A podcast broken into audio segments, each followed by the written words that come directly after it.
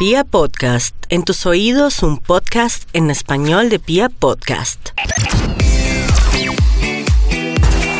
Oyentes, ¿cómo están? Qué bueno otra vez poder estar con ustedes. Un saludo y un abrazo muy grande para cada uno desde donde esté conectado, desde donde nos esté escuchando. Hoy en las pintas de Juli vamos a hablar de cómo perderle miedo al espejo. Mirarse al espejo y sentirse a gusto y conectado con lo que vemos genera en cada uno de nosotros una actitud sana, una actitud positiva frente a la vida que nos brinda energía y confianza para desempeñarnos en cualquier escenario, relacionarnos con los demás generosamente y sentirnos más orgullosos, más seguros de nosotros mismos. Es decir, para vernos a nosotros mismos, como se los decía en el anterior programa, la cámara más importante es la propia. Una de las preguntas que les invito a que se hagan es, ¿qué es lo que me gustaría mejorar de mí misma? Y también a que le pregunten a sus personas de confianza qué creen que su imagen dice de ustedes. ¿Creen esas personas que ustedes reflejan seguridad con su manera de vestir y hablar? Pregúntenles. De verdad, es un ejercicio muy sencillo y más profundo de lo que parece, pues a veces tenemos una imagen de nosotras que solo está enfocada en lo que podemos llamar lunares una imagen de nosotras solo con una lupa en lo que no nos gusta de nosotras, ¿cierto? Y resulta que los demás sí están viendo el conjunto de lo que somos. Háganlo y cuando quieran me cuentan a través del mail cómo les va. ¿Listo? Este va a ser un buen ejercicio para el punto más importante de nuestra imagen, que es el autoconocimiento. Así es, pues el autoconocimiento es la clave, saber y entender cuál es nuestro tipo de cuerpo para identificar qué es lo que nos conviene ponernos. Porque cuando sabemos qué es lo que mejor nos queda, dejamos atrás ese eterno problema con el espejo. Dejamos de pelear con nosotros mismos, se nos facilita el día a día cuando estamos escogiendo desde la noche anterior lo que queremos ponernos al día siguiente. Y les digo desde la noche anterior porque este es un consejito que aprovecho para darles. Es mejor uno seleccionar lo que se va a poner desde la noche anterior porque no tengo ni idea, pero al día siguiente, si uno se levanta tipo 5 o 6 de la mañana, el tiempo pasa muy rápido. Cuando uno menos cree, ya le toca salir a coger el SITP del Transmilenio o ir a coger, em, o ir caminando o ir eh, en carro y se le va el tiempo súper rápido. Entonces no hay tiempo de realmente estar enfocado en la decisión de qué es lo que nos vamos a poner y lo que nos vamos a poner es lo que nos va a dar esa energía para el día, ¿cierto? Tenemos que partir de que todos somos diferentes, todos tenemos una fisionomía distinta. Entonces a cada uno le van y le convienen pintas y prendas distintas. Y no solo eso, también accesorios distintos y colores en el maquillaje diferentes, que de eso también vamos a hablar y les voy a dar unos súper buenos tips. Al punto que queremos llegar es que haya equilibrio con nuestras proporciones. Entonces hoy vamos a hablar de las seis clases de cuerpo que se estudian en la asesoría de imagen, las prendas que le conviene usar a cada tipo de figura, el cuerpo verticalmente, les voy a dar unos trucos ópticos para optimizar la imagen verticalmente. Terminaremos de completar los códigos de vestuario de eventos sociales que vimos en el anterior programa y al final, como siempre, les dejo un par de consejitos claves para que estén siempre muy atentas y cada vez más seguras de sí mismas. Este tema, en términos más teóricos, se llama antropometría y estilismo, que son las ciencias que estudian la fisionomía del cuerpo, de lo que vamos a hablar hoy en las pintas de julio.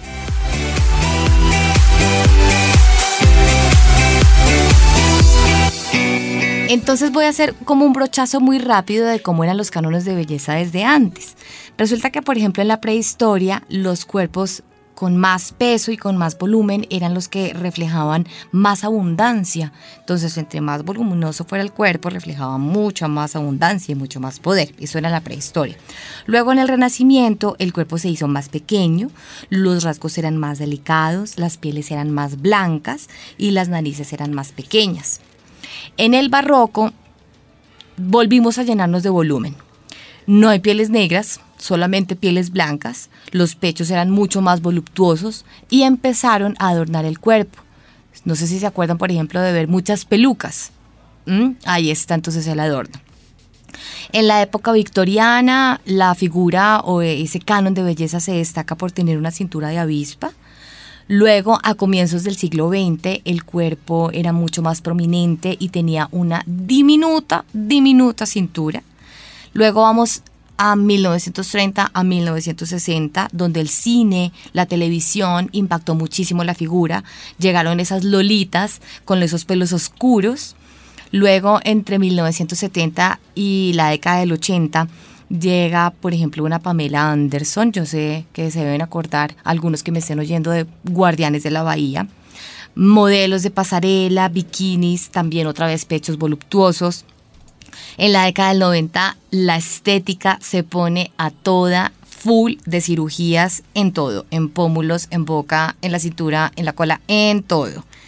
En el 2000 llega la delgadez extrema y lamentablemente llega acompañada de la bulimia, lo cual es una enfermedad lamentable, no aconsejable. Y luego en la actualidad les cuento que hoy en día hay más de un canon. Cada uno se va por donde quiere. Hay mujeres voluptuosas, hay mujeres de tallas grandes, hay mujeres de moda muy fitness, hay una tendencia también andrógena y están las influencers que vemos también en redes sociales. Pero en lo personal para mí, el canon de belleza actual es la actitud. Definitivamente es la actitud.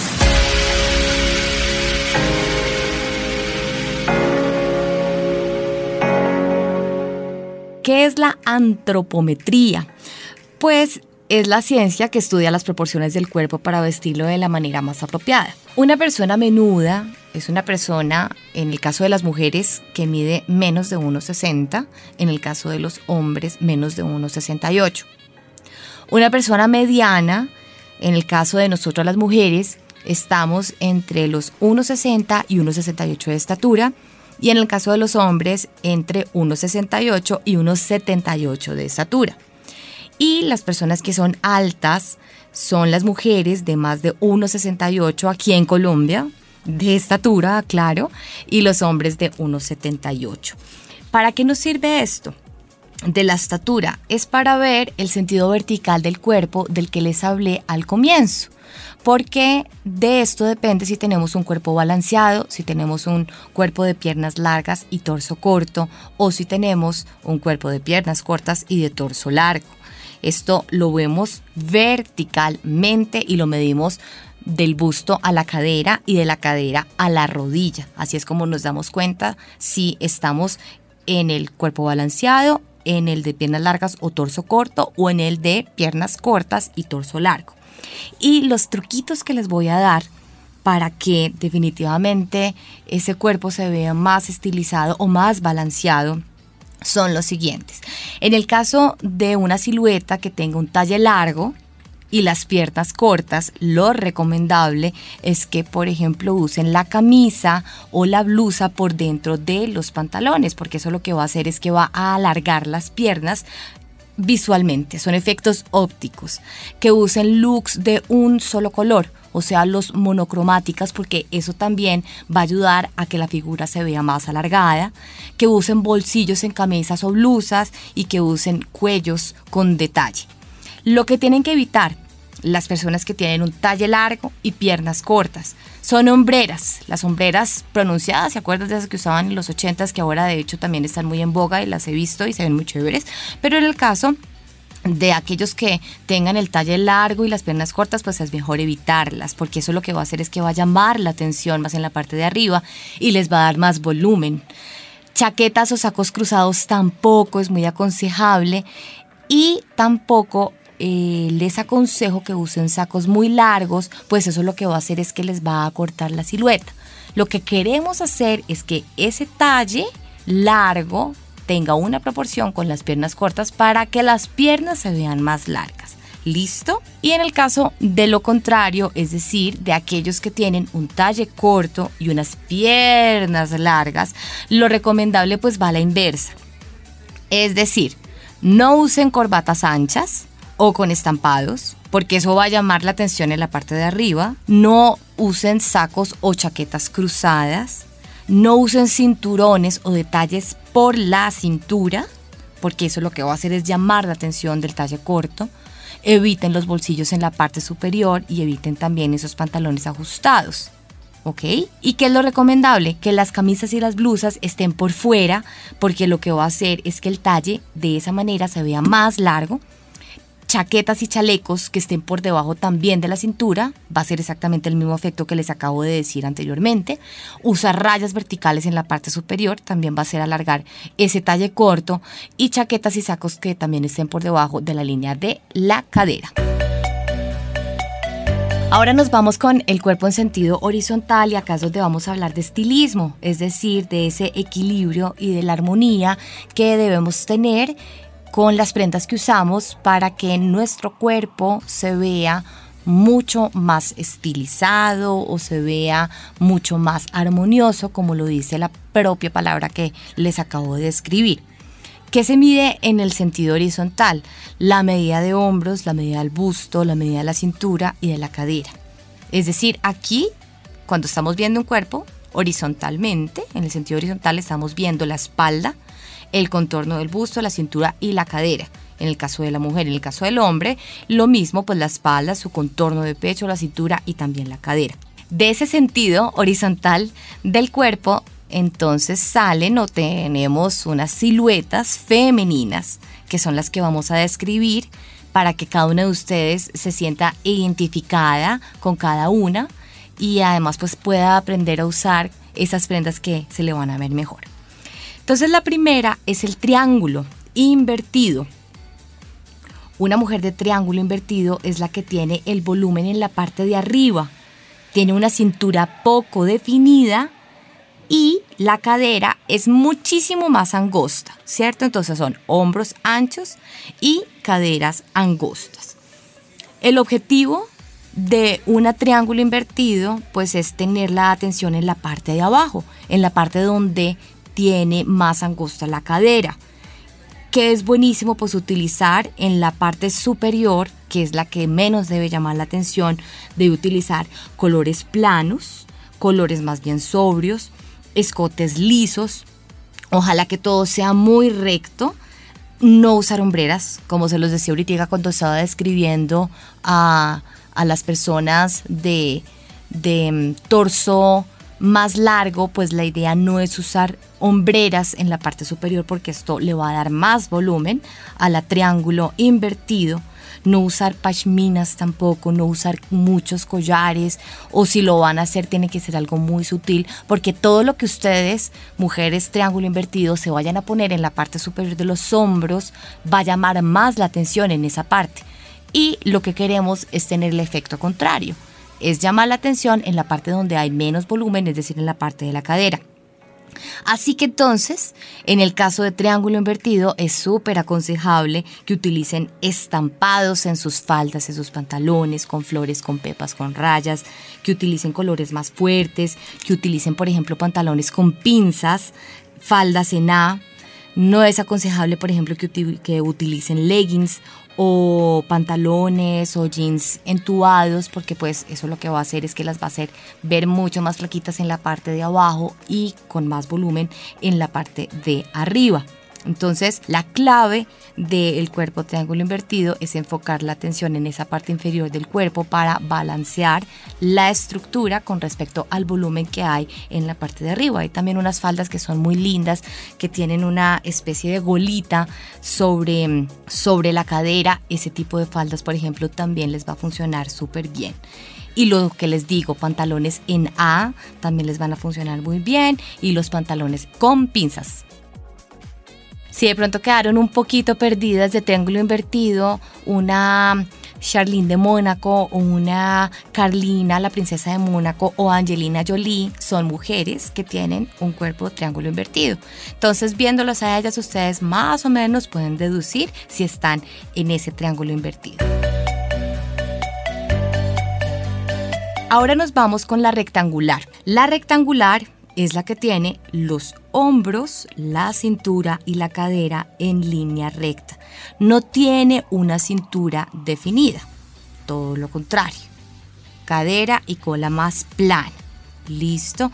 ¿Qué es lo más recomendable en el caso de las mujeres con un cuerpo rectangular. Que en la parte superior siempre tengan prendas rectas, el vestido, si les gusta usar vestido, sea por ejemplo un vestido tipo talego, que las prendas sean semi entalladas, eviten por ejemplo detalles en la cintura, pues porque la cintura no la tenemos muy marcada, las rectángulo, entonces mejor no hacer énfasis en ese punto del cuerpo y que las camisas, por ejemplo, sean de botones. En la parte inferior, usar también todo muy recto, pantalones rectos, faldas rectas.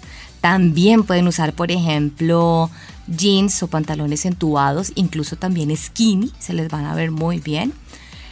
Si quieren, por ejemplo, tener un detalle en la cadera, lo pueden tener y se les va a ver súper, súper bien. Un vestido que tenga algún adorno preciso en la cadera va a ser el perfecto para una mujer de, de cuerpo rectángulo. Y tejidos con cuerpo, faldas rectas, todo que vaya muy recto es lo que más le conviene a una mujer que tenga el cuerpo en rectángulo. Y para que se lleven una idea de quién es una mujer rectángulo es, por ejemplo, Cameron Díaz, la actriz, o Jennifer Aniston también, o Carlota de Mónaco.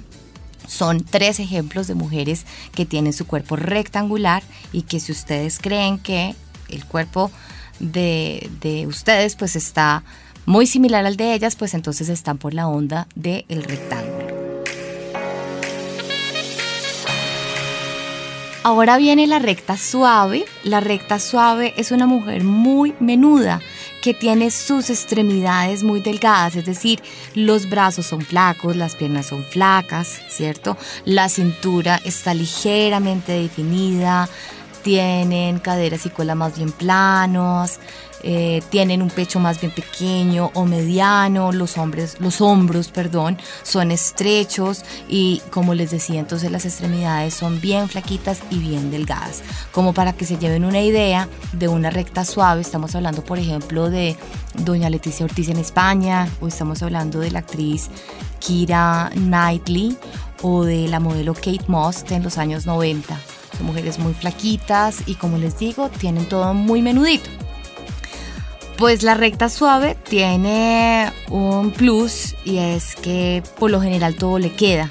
Pero ojo que el hecho de que todo le quede no significa que se pueda poner un eh, abrigo muy, muy, pero muy grande porque pues eso va a hacerle perder su encanto, su figura. Se va a ver más el saco que ella.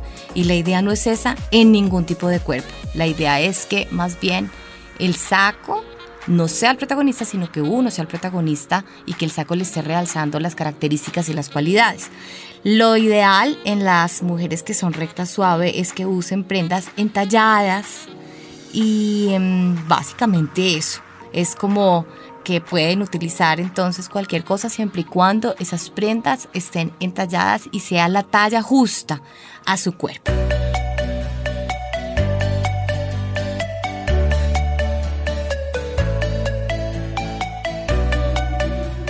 Bueno, y ahora viene la mujer triángulo, que en la mujer triángulo, antes de decirles cuáles son sus características, pues tenemos a Jennifer López. Ella es la típica mujer triángulo, es decir, los hombros son más estrechos que la cadera.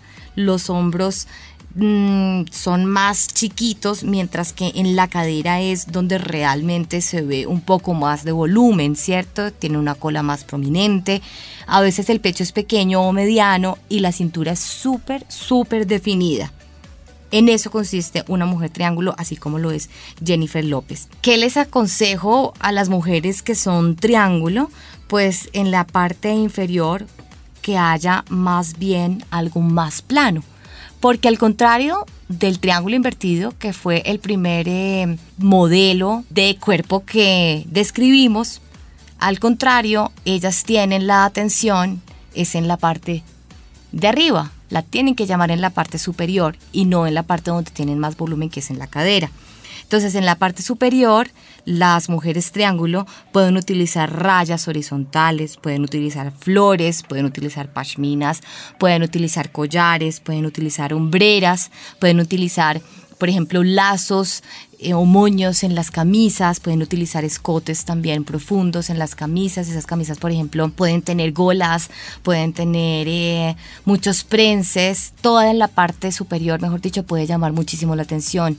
Pueden tener encajes, pueden tener perlas, pueden tener em, lentejuelas también chévere también que se marque en la cintura y como les digo, que la atención no esté en la parte de abajo, sino por el contrario, en la parte de abajo utilicen colores más planos, que todo sea más recto, que si se van a poner un pantalón, que el pantalón sea más recto, si se van a poner una falda igualmente, y que sea colores planos como un color negro, gris, vino tinto, azul oscuro, de tal manera que entonces el cuerpo se vea muchísimo más balanceado y se enfoque la atención entonces en la parte superior.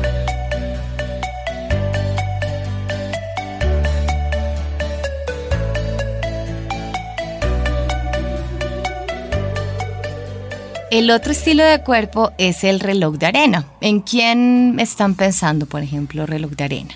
Yo creo que de pronto se les ocurre Sofía Vergara y la famosísima Kim Kardashian. Efectivamente, ellas son reloj de arena.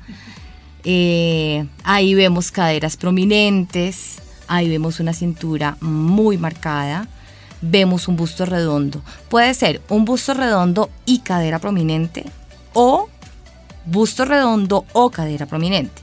Alguna de las dos. Y como les digo, la cintura es muy marcada. A ellas no les conviene usar solapas ni nada tan recto.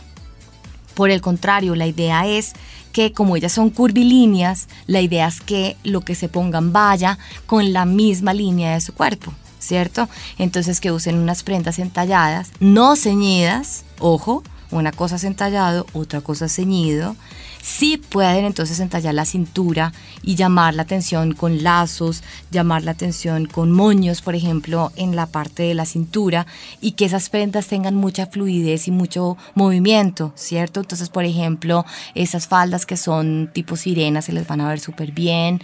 Lo hemos visto, por ejemplo, en Sofía Vergara cuando ha llegado a premios y siempre la vemos con un vestido que marca su figura súper bien. O por ejemplo, faldas que tienen boleros, eso también le, funciona muy bien a una mujer que tiene el cuerpo reloj de arena.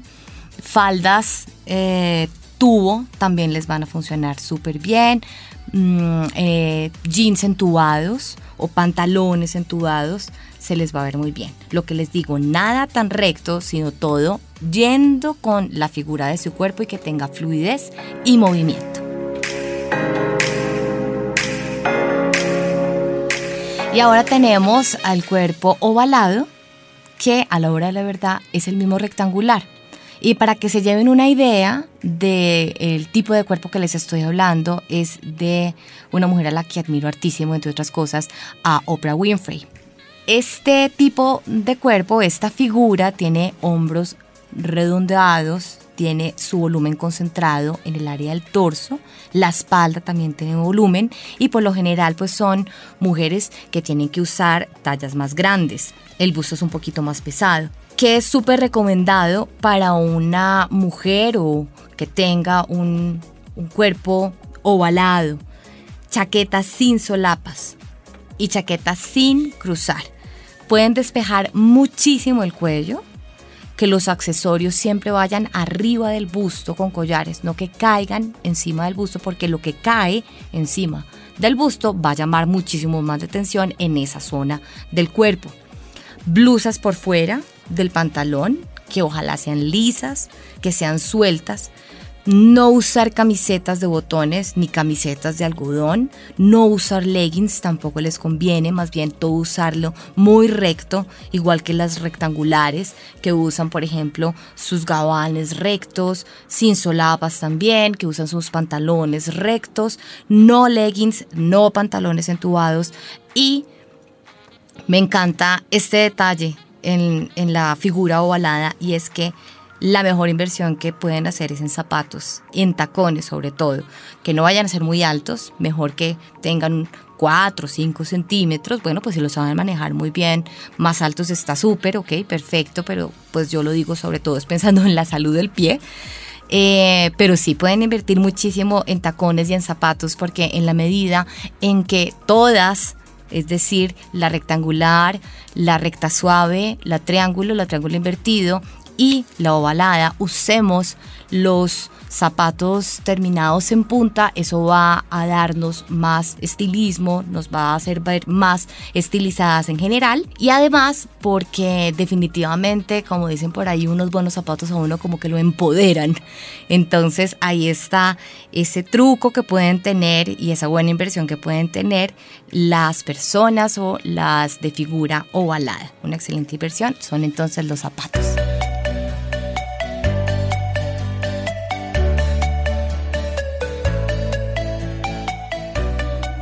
Y como lo prometido es deuda, en el programa anterior vimos algunos códigos de vestuario para eventos sociales. Hoy vamos a ver los otros tipos de vestuario que debemos llevar cuando nos han invitado a un evento. Primero empecemos con el de traje formal o de calle. Ese puede aplicar a las 8 de la mañana o a las 8 de la noche va con corbata o con corbatín. He visto muchos señores que están utilizando, por ejemplo, corbatín incluso cuando se casan a las 4 o 6 de la tarde eh, y con su traje formal. Eh, traje oscuro, obviamente, tiene que tener zapatos negros y por favor siempre, siempre, siempre muy bien embetunados. Y en el caso de las mujeres, pues el vestido es a la rodilla, puedes también usar un vestido camisero o de dos piezas. Ahí como que las mujeres tenemos un poquito más opciones. También puede haber un formal con traje largo. Entonces, pues ya depende de, de qué diga la ocasión y qué diga la anfitriona o el anfitrión que nos ha invitado. ¿Qué es lo mejor que podemos hacer? Primero, pues llamar. ¿Qué hubo? ¿Qué más? Oye, muchísimas gracias por la invitación, que entre otras cosas es algo que yo no sé por qué siempre se nos olvida. Llegamos encontramos una tarjeta súper linda, maravillosa, ay, qué rico, fulanito fulanita de tal se van a casar, me invitaron a su matrimonio, o la primera comunión, o un cóctel de bienvenida para, o de despedida, o de inauguración, y resulta que hay una, unas letricas en esa tarjeta que le dicen a uno, por favor reserve, y le ponen a uno ahí el celular. Pues la buena educación dice que tenemos que llamar a reservar y no que nos llamen a preguntarnos, hola, ¿y vas a venir y recibiste la tarjeta? No, el derecho de las cosas es llamar a las gracias y decir si voy o pues no puedo ir lamentablemente. Ya depende pues de las circunstancias o de las condiciones. Y precisamente, pues cuando uno llame a decir confirmo voy, pues habla con, con la persona que uno lo está invitando y le dice, oye, si uno tiene dudas, y estaría bien irme con un vestido que tengo eh, a media pierna o largo. Entonces ahí a uno ya le van a decir, no, no, no, no te preocupes, no es tan elegante, tranquila, te puedes ir con un pantalón, la cosa va a ser muy relajada. Nosotros pusimos que era traje formal, claro, pero no tiene que ser de vestido largo, te puedes ir mm, con una falda a la rodilla, vas a estar súper bien así. Y eso pues a uno realmente lo va a sentir mejor porque uno va a llegar realmente seguro y no como dudando de que se vino o no con la prenda que no era la adecuada porque realmente se nota muchísimo. Y yo creo que a todos nos ha pasado que llegamos a un evento y siempre decimos como, uy, esta se nota que se siente muy incómoda porque se vino con lo que no era. Y pues no es tan chévere. Lo ideal es que lo corrijamos y que si nos ha pasado, pues aprendamos a que eso es lo que tenemos que hacer, confirmar. Y en esa confirmación, en esa llamadita que hacemos de confirmación, aprovechar y entonces preguntar cuál es la mejor manera, cómo podemos irnos para sentirnos chéveres, cómodos y gozarnos esa invitación. El otro código de vestuario es el de cóctel. Es para la noche, se invita a partir de las 6 de la tarde y aquí hay un componente que me encanta, que es el brillo tiene que ver con el ambiente. Bueno, si por ejemplo es un cóctel de arte, de arquitectura o de publicidad, pues ahí vamos a poder ser un poquito más creativos, eh, vamos a poder meter un poquito más de color, de texturas, de pronto cuero, con algo telar o un vestido muy lindo que vaya hasta la rodilla dorado. Incluso he visto niñas llegando con unos zapatos súper llamativos. Eso sería un cóctel un poco más artístico, ¿cierto? Entonces ahí hay flexibilidad para la creatividad. Pero si nos han invitado a un cóctel financiero o de un buffet de abogados, pues aquí digamos que la creatividad no cabe mucho y hay que irse un poquito más formal, con unos colores más planos o más neutros, los que se utilizan eh, en las personalidades clásicas, es decir, grises, azules oscuros, negros, vino tintos, blanco, pero no un blanco blanco, sino algo un poco... Mm, blanco roto, se llama técnicamente un beige o un crema. Eh, de tal manera pues que nos sintamos apropiados con lo que estamos llevando puestos a ese cóctel y que pues podamos dar el mensaje que queremos dar con y sin palabras, que estemos realmente concentrados en la charla que estamos teniendo con esas personas con las que estamos en ese cóctel y no que estemos pendientes que se me está marcando mucho o que me vine con una minifalda que todo el mundo me está mirando o que me vine con una sandalia y la gente no hace más que mirarme los pies. Eso es harto y nos sentimos incómodos y esa no es la idea. La idea es que lleguemos a ese lugar y realmente nos sentamos muy bien y podamos disfrutar ese momento. Y el tipcito pues es que ese cóctel no puede durar más de cuatro horas. Ahí les echo la cuñita para aquellos que tienen de pronto pensado por ahí hacer un cóctel. Y el último código de vestuario es el informal, que es donde cabe todo. Entonces a uno a veces ni siquiera le tienen que decir, simplemente te espero en un brunch, te espero en mi casa y pues es informal y en lo informal cabe todo, caben baletas, caben tenis, cabe botas de animal print, caben jeans, jeans rotos, jeans eh, eh, con esta técnica de degradé, blazers, camisetas, blusas, gabanes, ruanas, bueno, en lo informal cabe absolutamente todo.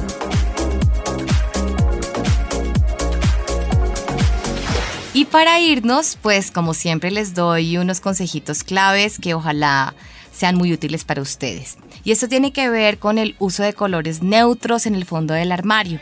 Siempre que nosotros tengamos que comprar una prenda y que sea, por ejemplo, un buen pantalón o un blazer o una gabardina o un abrigo, ojalá que ese tipo de prendas que son básicas las utilicemos siempre en nuestros colores neutros.